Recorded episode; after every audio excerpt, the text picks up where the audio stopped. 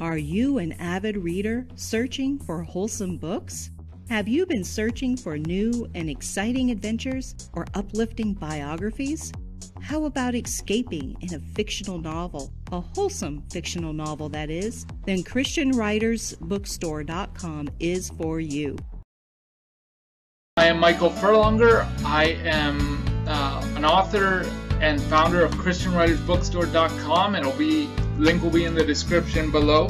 Today we have Robert Lloyd Russell with us. He has written uh, several books on many different different topics. For over 40 years, he has been actively teaching and preaching the Word of God. And to share a quote uh, from his biography, again, link will be in the description below. He desires to help others develop a living theology and dynamic discipleship. Hello, Bob. How are you today? Doing just great. How about yourself? I'm doing. I'm doing well, thank you. Um, could you just uh, to start this off, maybe just share a bit of your background and how um, God called you into into writing? I appreciate the way way you phrased that question. I, I look at uh, Christian authors much like uh, pastors and missionaries. I think it really is a calling, or it should be. Uh, I think that people go into it for other reasons, personal gratification, money. They're going to be disappointed. And to me, I'd rather write what the Spirit of God guides me and, have few readers than to write something the market's asking for and have uh, high volume of readers. And so that's kind of my thing. I, I, do it because I'm driven to do it, not because I'm trying to make money necessarily. Uh, and uh, I try to price my uh, ebooks now because I can price them so inexpensively. Anybody can, obtain them. But uh, I started. Uh, I, I grew up in a Christian home, uh, very dysfunctional home, uh, and I didn't accept Christ until I was in my first freshman college.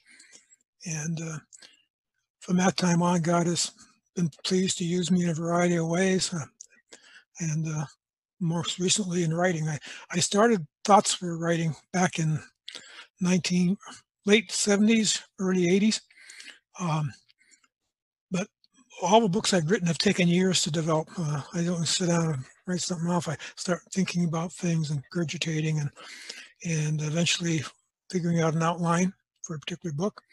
And then from there, I start uh, working on it and keep working on it. I usually work on several books in parallel, like I am now, and uh, and you never get it right, but you, you get to a point where you think, well, this is good enough to release for other people to read, and that's kind of how I write. Um, all of my books have been Christian nonfiction. I, my, I think my specialty is to uh, take complex subjects and try to make them easy to understand, simple, in innovative ways. I get that from my career uh, my background was a management consultant, and I consulted with uh, literally over 100 companies, uh, some of them Fortune 500 companies, household names. Others were little tiny companies, government organizations, uh, non-profit organizations. And I became known as a person that could take complex issues and reduce it down to the simplicity. And that's what I try to do with my Christian writing. I totally agree. I think actually it was I was through writing to you that I said um, I told you that I only write for an audience of one, and right. And if God wants it, then uh, yeah, it's His work. Mm-hmm. My job is to be faithful. His job is to do whatever He wants to do with it. And uh, you know, you if you start worrying about results, it's easy to get sidetracked. So you've written a, a lot of books on the nature and the heart of God. I'm gonna, I have to read them. Um, God's desire, how to please God, God's church, Christ, Christ's pearl, uh, God's nature, sonlight and sunlight, which, um, uh, God's child, like a tree, one precious pearl, God's design for His church, and Thy will be done.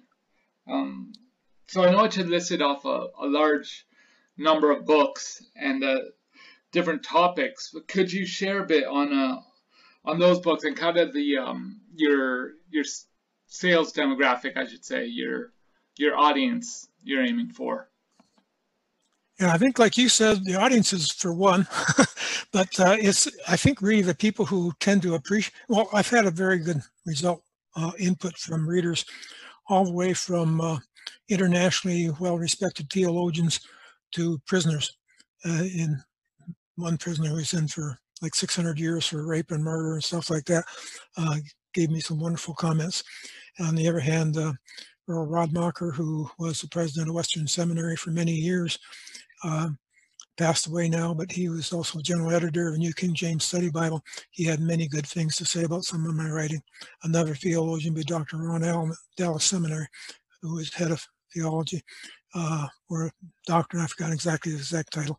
But uh, so I, have been in, in uh, women's ministry leaders in churches, uh, homemakers, appeal to a lot of audiences and I, am not quite sure why God has allowed me to do this, but I'm thankful that He has. I don't have a huge readership. Uh, you know, if your name's not Billy Graham or Charles Swindoll, it's it's a tough marketplace. Uh, but like we said earlier, you write what God wants you to write and leave results with Him. I think uh, really the three three books got me started at once. They are all analogies, and uh, you know, Pilgrim's Progress was an analogy. Uh, there's been other good books for analogies, uh, Fearfully and Wonderfully Made, Dr. Brand. Uh, Keller, his shepherd looks at the 23rd Psalm. My first three books that I was, as far as starting to work on, was the one on light and how natural light and spiritual light have many, many interesting parallels that blows your mind away. And the, so I, my ebook version of that is called God's Nature, sonlight, S-O-N, sunlight, S-U-N, uh, parallels between the two. It's amazing. And the other one in that Christian Concepts series, as I call it, is uh, the one on the pearl. Um, and I call that, um, get myself so many different way. Uh, God's Church, Christ's Pearl. Um, the, the pearl Matthew, the pearl great, price in Matthew 13, to me is one of the most misunderstood uh, and least taught parables of Christ.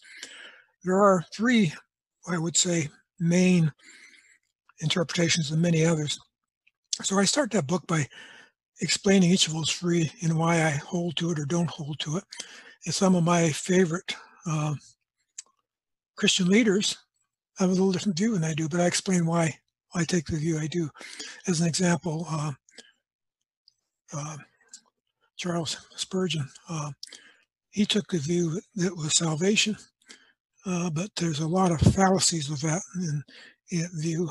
And even though he's one of my favorite authors and preachers of all time, Dr. Ron Allen, as Dallas Seminary, takes a slightly different view than I do. A couple of my theolo- theological reviewers take a slightly different view, but we all can agree that there's real room for differences of opinion on this particular parable. So I explain the three main parables, why I take the, the view I do, and then I go into all the analogies that, that fit that view. And then the third one is like a tree, Psalm 1 3. Dr. Ron Allen, who is uh, probably one of the most respected uh, theologians in the country with regard to the Psalms, called that the definitive work on Psalm 1 and it's all about comparing the, nature and growth of a Christian to the nature and growth of a tree. So, uh, you know, a lot of time Christ spoke in parables, uh, using analogies somewhat similar, biblical analogies. So, I'm, I'm, you know, I'm not, and uh, it's just, just absolutely amazing uh, what you find. And that makes it memorable. That makes it easier to remember when you have analogies, just like parables are easier to remember than just dry text. Uh, I'll give you one example from light. Uh, I think I've got a page marked here, so I don't give you wrong numbers, but um, in the speed of light, everybody knows light's fast. Uh, I mean, it's so tremendously fast compared to anything else. But what one of the aspects of the speed of light is uh, it takes more and more energy to go faster and faster. And so if you, in my chart I put in my book is, if you start off with say a spaceship on Earth, that uh, if you could imaginary spaceship that weighs 200 tons, that's what it weighs when it's not traveling. By the time it's going 10% of the speed of light, it would weigh 201 tons. And it keep the chart keeps going up. By the time we uh, 60% of the speed of light, it would weigh 250 tons. This all comes by the way from Einstein, uh, who nobody has disputed. By the time you get to 90% of the speed of light, it's going to weigh uh, 459 tons. 99.9%, 4,472 tons. By the time you get 99.999% of the speed of light, it's going to weigh 44,721 tons. And if you were to get to the absolute speed of light, it would weigh infinite amount. Now, think about that infinite amount of energy to go that fast. God travels that fast. He's infinite in his power. Uh, it's just one of many, many examples of how the speed of light, natural speed of light, uh, compares to the nature and attributes of God. Um, another ex- quick example about reading anything is scientists tell us, and uh, nobody, no credible scientist uh, at this point has been disprove it. But the theory is that as you travel, um, it's at the speed of light. As you approach the speed of light, your dimension shrinks in the direction of travel you're going. So if you're this long on the Earth, as you go faster and faster and go slower and slower, and by the time you reach the speed of light, it's zero in, in that dimension, which makes it invisible, another attribute of God. So there's there's all these kinds, many many of these type of examples of how analogy, simple statements. When John wrote in John one five, God is light. Um, Spirit of God caused him to write that, and he it has many other meanings, of course, but you can't help believing that what we now know that there's a lot more to it than what John understood. And uh, so all there's so many of these parallels between what happens when a physical object, if it could approach the speed of light, which it can't, but if it could, it would have the same characteristics as God, someone, including an infinite amount of energy to propel it.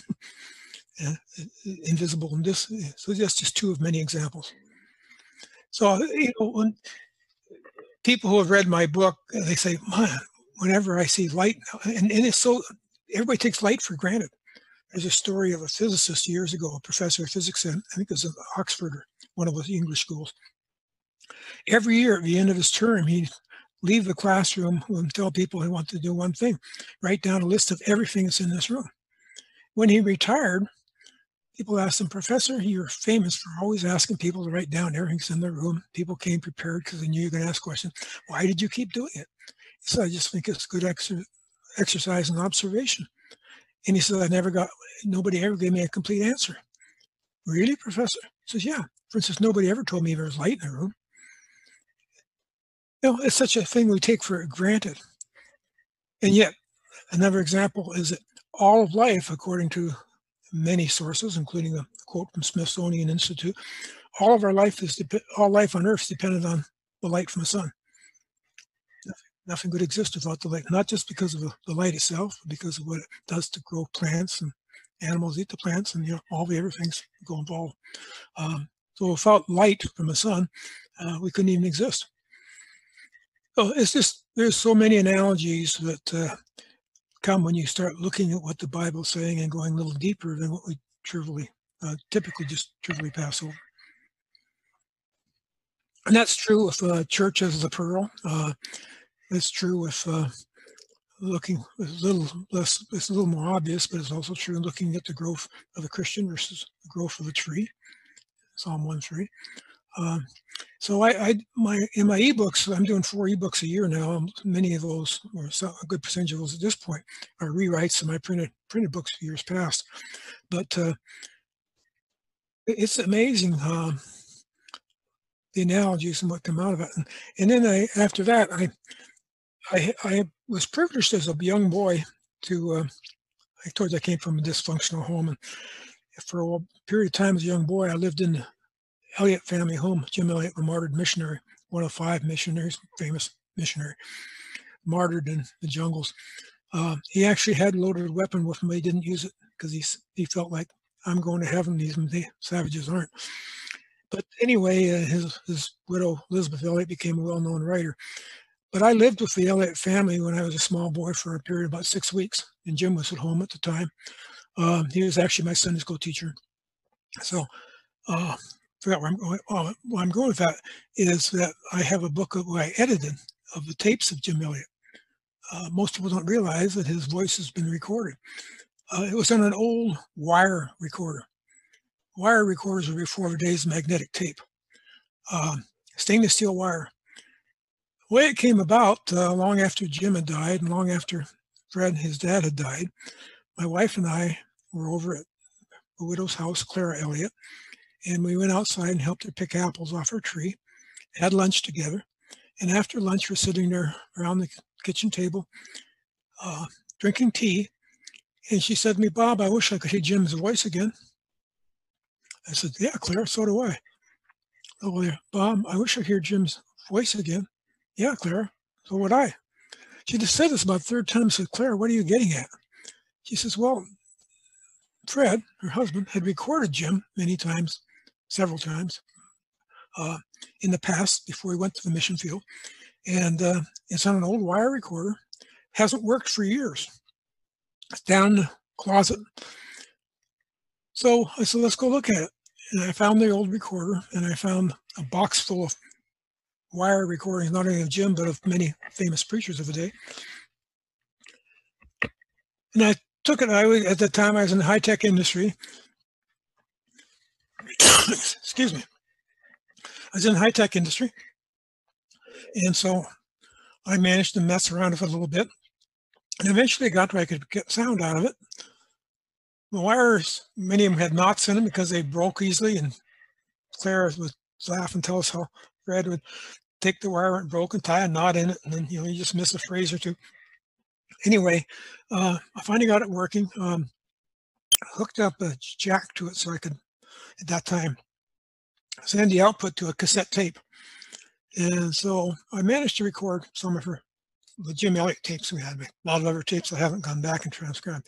These tapes were hard to translate because even in the day when wire recordings were new, they were not very good for fidelity.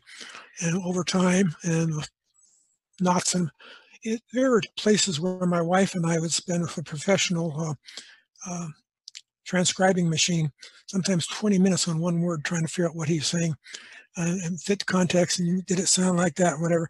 It took us a lot of years to uh, get it done, but it was really a labor of love. And I ended up publishing four of those uh, messages of his in a print book. And now more recently, I've added two more and put it in an ebook on Jim Elliot. And uh, it's a very different style of preaching. He was a very, very solid, he, I would call him a theologian. Uh, you read his messages and you, you gain things no matter what level of maturity you're at spiritually. Uh, tremendous messages. So that was a fun project that uh, I was able to do. Uh, one of my books, uh, both the print book has four messages, the ebook has six. And uh, so it, you know this i've had fun with my, the ebook process now. And uh, you know i i know a lot of people don't get into ebooks. I personally i travel a lot until covid hit. I like the idea of having some good books on my phone. I can you know you know don't take up a lot of space. And that's another thing about my writing. Um, i tend to write short chapters broken up into shorter segments. And uh, I try to make it so that people on the go can read read almost at any amount of time they have. They only have five minutes; they can get something meaningful read. Uh, at the end of every chapter, I have what I call think and grow questions. I've had a lot of feedback from people that read through a book and just uh, ate one of my books and just marveled at. But then they said I went back a second time, and either by myself or in a small group study, took a lot of time the questions at the end of each chapter to contemplate, think, how does this really apply? And that's part of my my goal is to uh, not only help people gain a new understanding of some topics they don't have, but also to have them obviously grow in their spiritual life. That's amazing. I actually um, just the other day I watched a, a, a I guess it was a biography or autobiography, a video called "At the End of a Spear." I think it's called. Yeah, yeah. Um, Nate Saint's son, Steve Saint, put that together. Nate Saint was one of the five who was killed. Yeah that was that's probably the most recent video uh, out on topic. Uh, my book on Jim has at the back pages of references of various things have been published about that whole event and published since then about uh, Nate Saints did, has done the world a great service in putting out that uh, the end of the spear video. He's also been heavily involved in developing better, uh, more adaptable um, mission aviation planes. So, um, so with all this writing, is there ever a time where uh, where God lays, um, I always say the word burden, but where God lays something so uh, such a revelation about Himself that that you're like, now I get it, or I never got it, and now I do. Well, I, I think that's really what all my writing's pretty much about. Only it isn't like a flash of lightning at once. Although there have been times like that. The the book uh, on uh, that I wrote most recently, an ebook is called. Um, I have I can't keep the title straight. Uh, God's Desire: How to Please God. That book uh, is interesting in the sense that, uh, as a child, I used to go to a, I shouldn't say, yeah, but it's actually before as a Christian, I used to go to uh, an annual Labor Day conference in our church, and they'd always have a question and answer period. And every year you could count on people asking about understanding the will of God. And there's a lot of books on the topic. And anyway, um, what God laid on my heart within a period, I think it was about 72 hours, I developed two complete graphic models of what I call the general will of God. That's what God's desire is for all of mankind. And the specific will of God, uh, what the graphic model, what God's desire is for you individually, how to determine it. And uh, so in front of that book, I gave a very short introduction to will of God and the three three main different categories of will of God, which people, if they don't understand that, can get very confused with will of God. There's a will of God for all mankind. He wants all people to be saved. There's a will of God for, for all Christians, you know. And then, then there's a question about decision making as a Christian. Uh, but so God kind of laid that on my, that whole, the two complete graphic models were developed within about a 72 period hour, 72 hour period. And uh, they make up the bulk of that book after explaining briefly the aspects of the will of God. And it's been helpful to many people, uh, understanding the relationships. Uh, so it, yeah, but most of the time it's it's more of a topic. The light book came about originally. I was in the high tech industry and I had rapidly advanced in the high tech industry, and I was managing an engineering group, and uh, I got tapped on the shoulder, said, Bob, we've got problems. I had tended to get go places where we had problems relationally with people. Uh, we need somebody to take over the camera engineering manager. I uh, I knew virtually nothing about light. I had not studied light or optics in detail. Um, I was an avid amateur photographer, but my job was to go in there as a manager and make things work. So obviously I had to start learning about light. And it's about the same time I started contemplating that passage, God is light, and that's what got me going on that topic. And uh, that was way back in the early days. I wrote a thick manuscript, uh, twice as thick as the original three-part uh, printed book on light, uh, written on yellow tablet. And then it was typewriter, carbon paper, after that, boy, I'm glad those days are behind me. Computers now are so easy. Uh, but I didn't publish it for years because I kept working on it, and it was a laborious process. Kept thinking about it, trying to simplify things. Um, but so, yeah, all, all these topics of I think are, I believe God inspired me to say, okay, go after this, make it simple, make it understandable, um, and that's what I've tried to do. Uh, and uh, like I said, that was my career, and that I did that, and uh, make things simple in the management world. Uh, I mean, I, I, worked with all sizes of companies. Uh, consulting, many people aren't aware of a consulting business, how difficult it is, but consultants oftentimes get stood up. They don't get paid for what their work one of the really proud things I have about my career background is I never once not got paid. I had two companies that were slow in paying, but I never had a company not pay me. Um, and uh, so I think that speaks volumes. So it's so uncommon. And uh, I had one client that I billed uh, consulting fees every month for about 20 years. Um, always new projects that had me doing pretty good sized company. But, uh, and I you know, I, I got to rub shoulders with pretty powerful people, some major corporations, household names, all three of the big automakers, United Airlines, uh, other companies, uh, and many, many small companies. So I learned a lot in the process. I think I learned as much as they did. I, I had a program for chief executives called Support Supportive Copilot, where I basically I like a co-pilot in the plane beside them. Uh, many times, if they had a trusted confidant, they would discuss with me things they hadn't even discussed with their board of directors uh, too early, um, bouncing ideas. And I actually got into consulting by accident, but that's another story. Um, but uh, I did that part time while I was working full time in the industry. And then uh, later I went full time for the last, oh, almost been 15, 20 years of my career was full time consulting. So you you kind of touched on this about um about Jim Elliot, but you have two books mm-hmm. on uh, on Jim Elliot. Uh, can you share a bit about him and why you chose chose him as um I don't want to say character, but uh as a, a topic to write on? Mm-hmm. Well, basically, uh, you know, I, I, mentioned that I knew him personally, and um, I was at his going away party to the mission field. His dad, Fred Elliot, was one of my, my first real spiritual mentor. He stayed with me for years as a personal mentor. And uh, it was such a national, international story when the deaths happened. I thought people might like to hear. You know, he's a lot of his quotes are out there. Most common one about he is no fool who gives what he cannot keep in order to gain what he cannot lose. And uh, but he's a lot, of, a lot of other quotes that are well known. And so, and I, I highly recommend the book by uh, edited by his widow uh, who's passed on now, Elisabeth Elliot, called The Journals of Jim Elliot. It's not as well known, but you really get a glimpse into his, it's his own journals, uh, how deep he was. And every day he'd enter what he was studying, what he's thinking. There's a lot of really interesting thoughts in there. Um, they're fragmented. So with my books, they're, they're his messages. So uh, they're not fragmented. They're, they're, very organized topical discussions. The first book, um, Jim Elliot has four messages.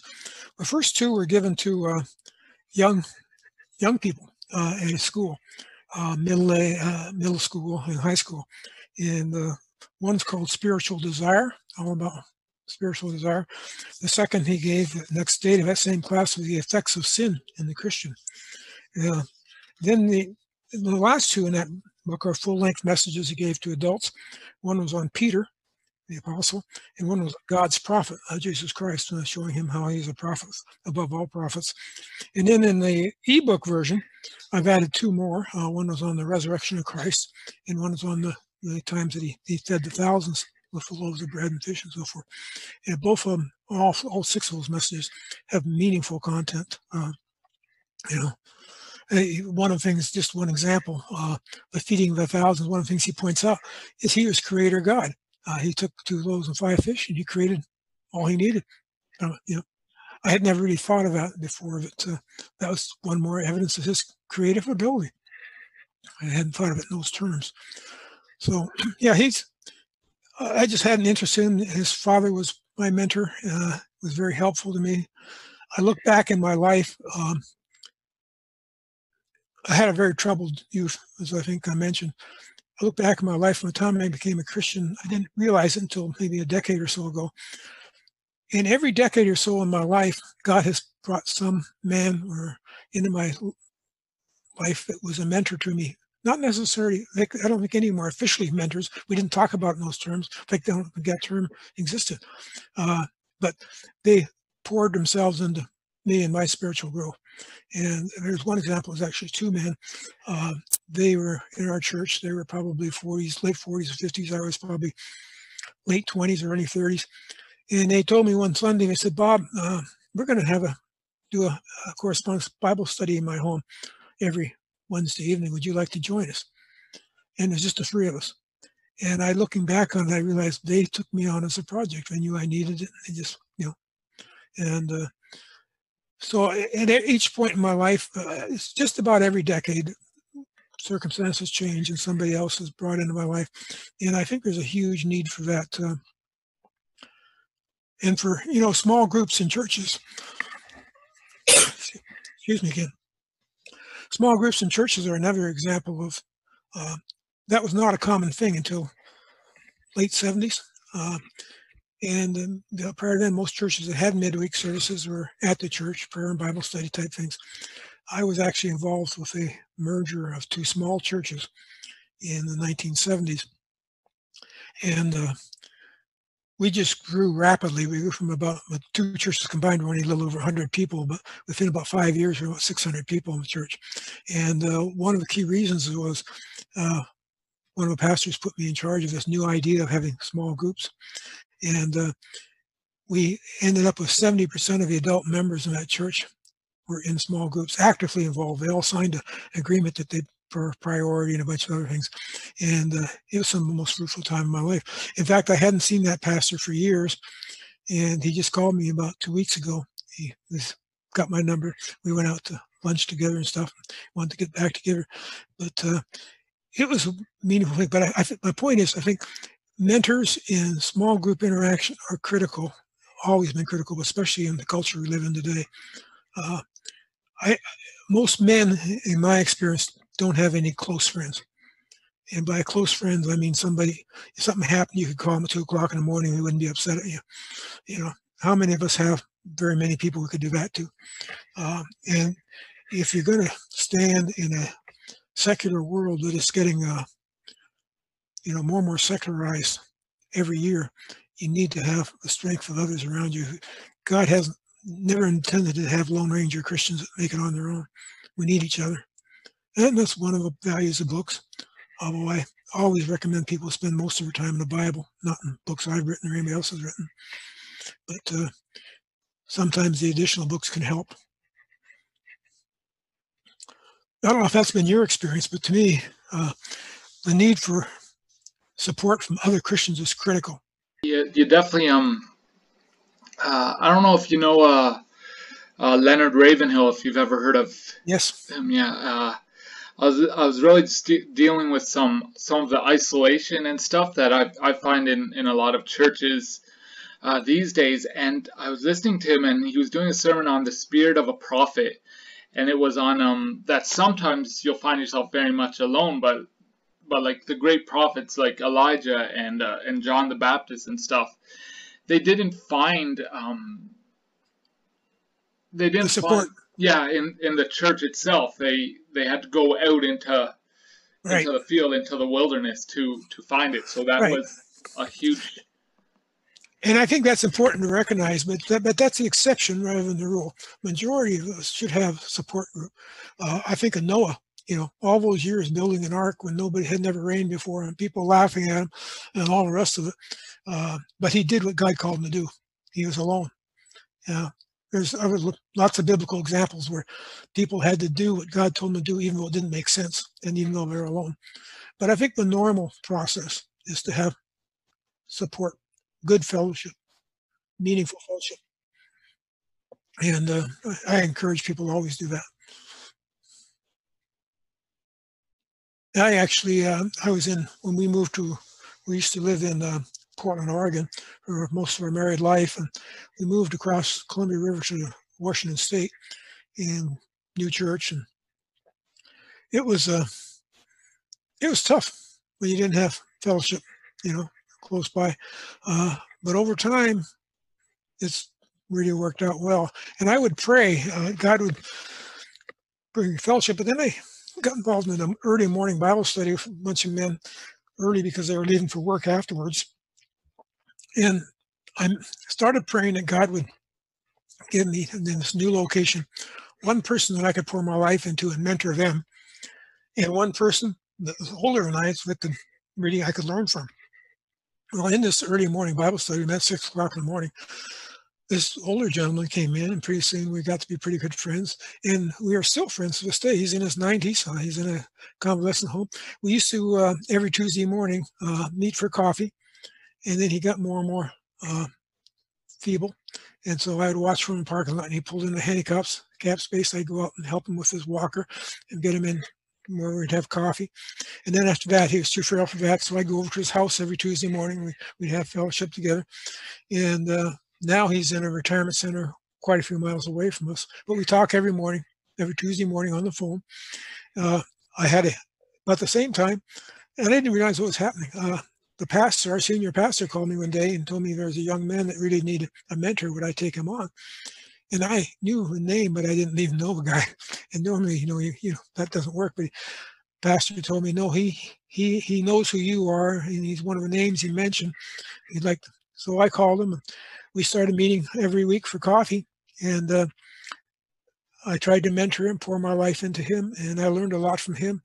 And like my my uh, buddy that's now in the care home, he just left too. He he, he and his wife moved to uh, Idaho, and uh, it was a God thing in every way. So many things worked out. But so I lost him too. But we still talk on the phone, not every week, but occasionally. And uh, but he's so much stronger than he was, and it's satisfying to know that. And uh, it's just, I think it's part of being a Christian. You're not just ingrown yourself, and especially if, as a writer, it's easy to become ingrown. I'm a, uh, I don't want to say pessimist. Uh, I'm not an outgoing person. I'm I'm a very inward type person, but over the years, especially because of my career and then later in church, I had to force myself to learn to be outgoing, and God's helped me that way. Yeah, but my basic nature is I could easily be a hermit. you know. That's that's actually kind of what I was meaning by what uh what um, Ravenhill said in in that uh, sermon that I listened to is that um, just because you sometimes find yourself alone and you can't fit in, it doesn't mean that that God has lost all um, all use for you, all hope for you. You know, you you might be in the desert like uh, like John, and, and you're gonna have to start start your mission there, or that's what my thought is. You're absolutely right, and and uh, you know the crowd is usually wrong, uh, especially about spiritual things, but even about all things, crowd is usually wrong, but especially in spiritual things. And so sometimes you're in those desert places where you're basically having to go alone. Uh, hopefully that's not most of a person's life, but it can be if that's God's will for your life. Uh, and you know, it, it takes greater inward strength during those times. Uh, so it's important. Uh, it's best to be prepared for those. I look at our nation, the way it's going. We may face severe uh, tribulation. You know, I've often asked myself uh, if I were to put up before a firing squad asked to deny Christ. You never know you might have been in the military and the army, and you never know till you're on the battlefield. But I think that I could take the bullets rather than denying Christ. But then I ask myself, well, what if they uh, they said if you don't deny Christ, we're going to rape your wife and your daughters here? Would I still be able to, you know? Uh, it's good to ask questions of yourself ahead of time. Say, well, you know, and I've come, I, I wrestled with that for a long time. And I finally came to a conclusion. You know, God is God. He's sovereign. Uh, why can't why can't I trust my wife and daughter into His hands? You know, he's been faithful to me. Uh, I need to be faithful to him. And if that situation ever came, I think I could stand and not deny Christ. But you never know till you get there, you know. But it's a terrible, sinful world, and uh, I get a kick out of many of our politicians on both sides of the aisle. Whatever's wrong, you just need more money and more education. Well, we're the most educated society there's ever been. We have more money than there's ever been. We got as many or more problems. You know, it's uh, unless you recognize the truth of the Word of God that man's basically sinful. Yeah, it doesn't make sense to you.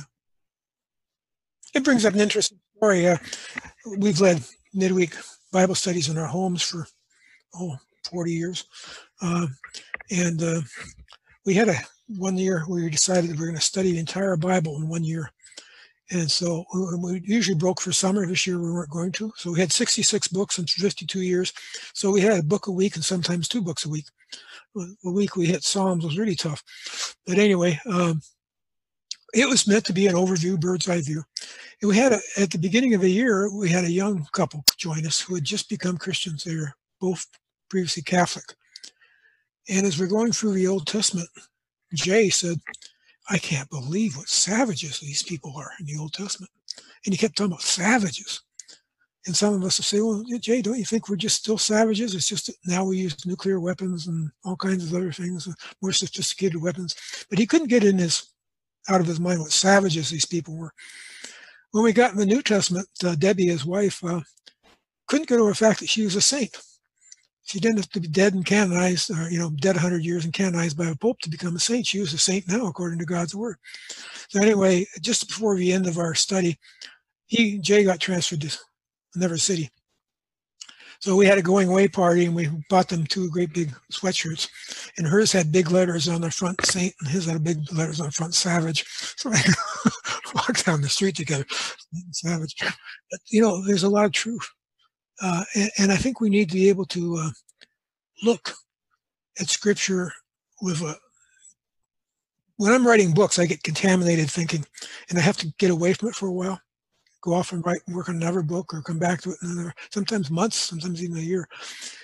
Well we do the same thing with reading the word of god. We're, we're contaminated with the way we viewed that passage and we need to always be asking god to show fresh. Well this same guy jay uh, one time we are reading a passage and uh, he said this is good christ sat down on the right hand of god he says does that mean he was sitting on his hand to hold back his power of of, of uh, wages of sinners or death and hold back his destructive power. He's holding his hand there. And, uh, you know, all those of us who have been Christian for a long time just assumed it was a position of honor yes, right hand of Christ. But, and I, I think that is the primary meaning. But what a nice way of thinking about it. You know, that, there's another meaning there, maybe. Uh, maybe not, but it, it, it's, it's a good symbol. Uh, because we know that uh, we're waiting till the last saint is called before Christ returns.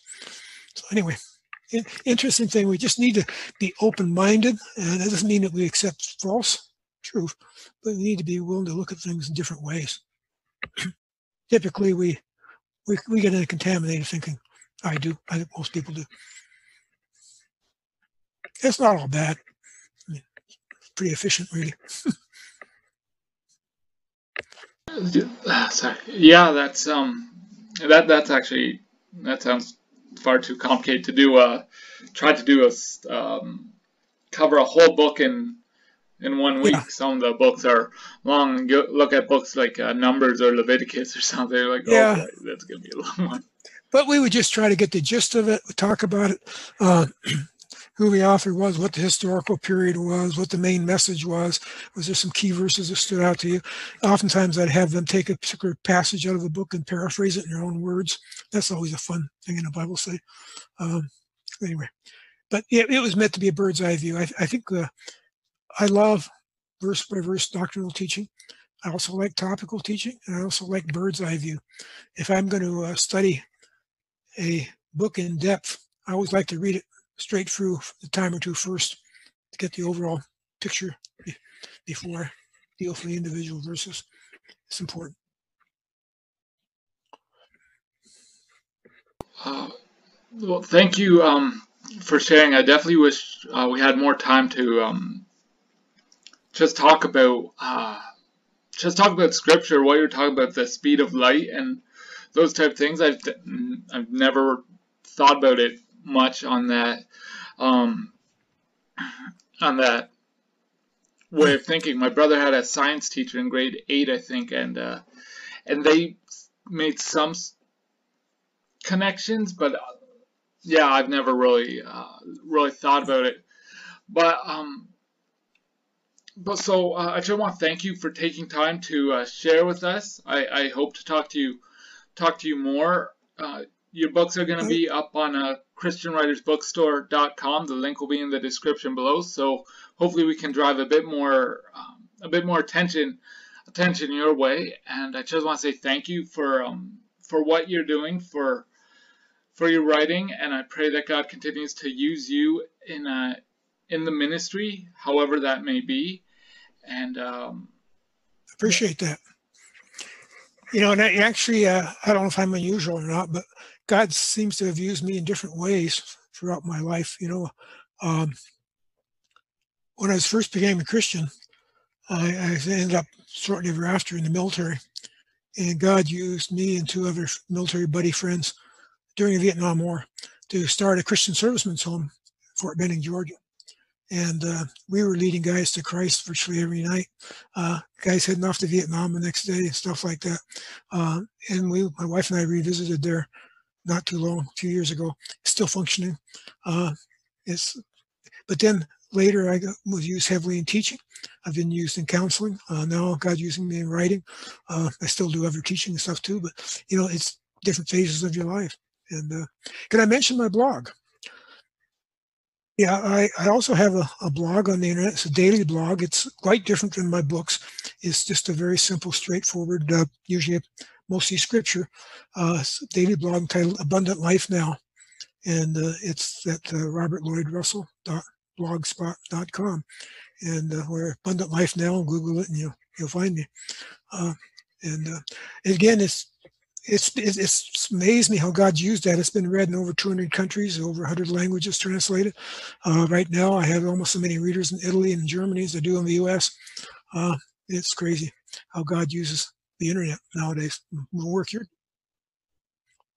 Thank Him for it. Well, I appreciate this opportunity, and I'll look forward to uh, getting a copy of what you put up. Um. So yeah, definitely. I will. I will send it to you when I can. I, I remember reading a thing on on uh, on the internet um, saying what Apostle Paul would have written if he knew that it could be instantly um, instantly sent. So yeah, yeah. Anyway, um, so your your stuff's gonna be up on uh, on ChristianWritersBookstore.com. So if you guys want to support uh, support Christian Writers Bookstore, it'll be there, and uh, your website and your blog is also gonna be in the description below. So uh, I hope you guys are having a good day, and I'll talk to you later. Bye now. Thank you. Thank you very much, and I'll be praying for your ministry. Hey guys, thank you for paying, for being with us. I hope you enjoyed um, enjoyed this interview. If you'd like to support the author or support ChristianWritersBookstore.com, the link will be in the description below. Also, if you'd like to get some merchandise like this uh, shirt, uh, ChristianWritersBookstore.com, uh, shirts, mugs, we got a whole bunch of stuff. Uh, feel free to check out the merchandise uh, section on the website. Alright, I hope you guys have a good day. God bless. Bye now.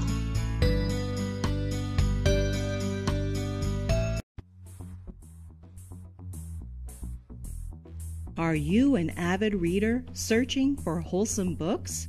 Have you been searching for new and exciting adventures or uplifting biographies?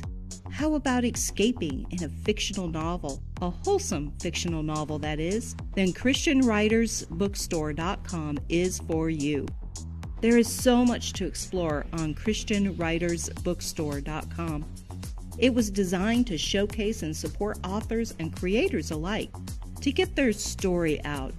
Stories of encouragement and inspiration, stories to make you laugh or feel victorious. What can you find at ChristianWritersBookstore.com? Bible studies and devotions, biographies and memoirs, books about Christian living, children's books and comics.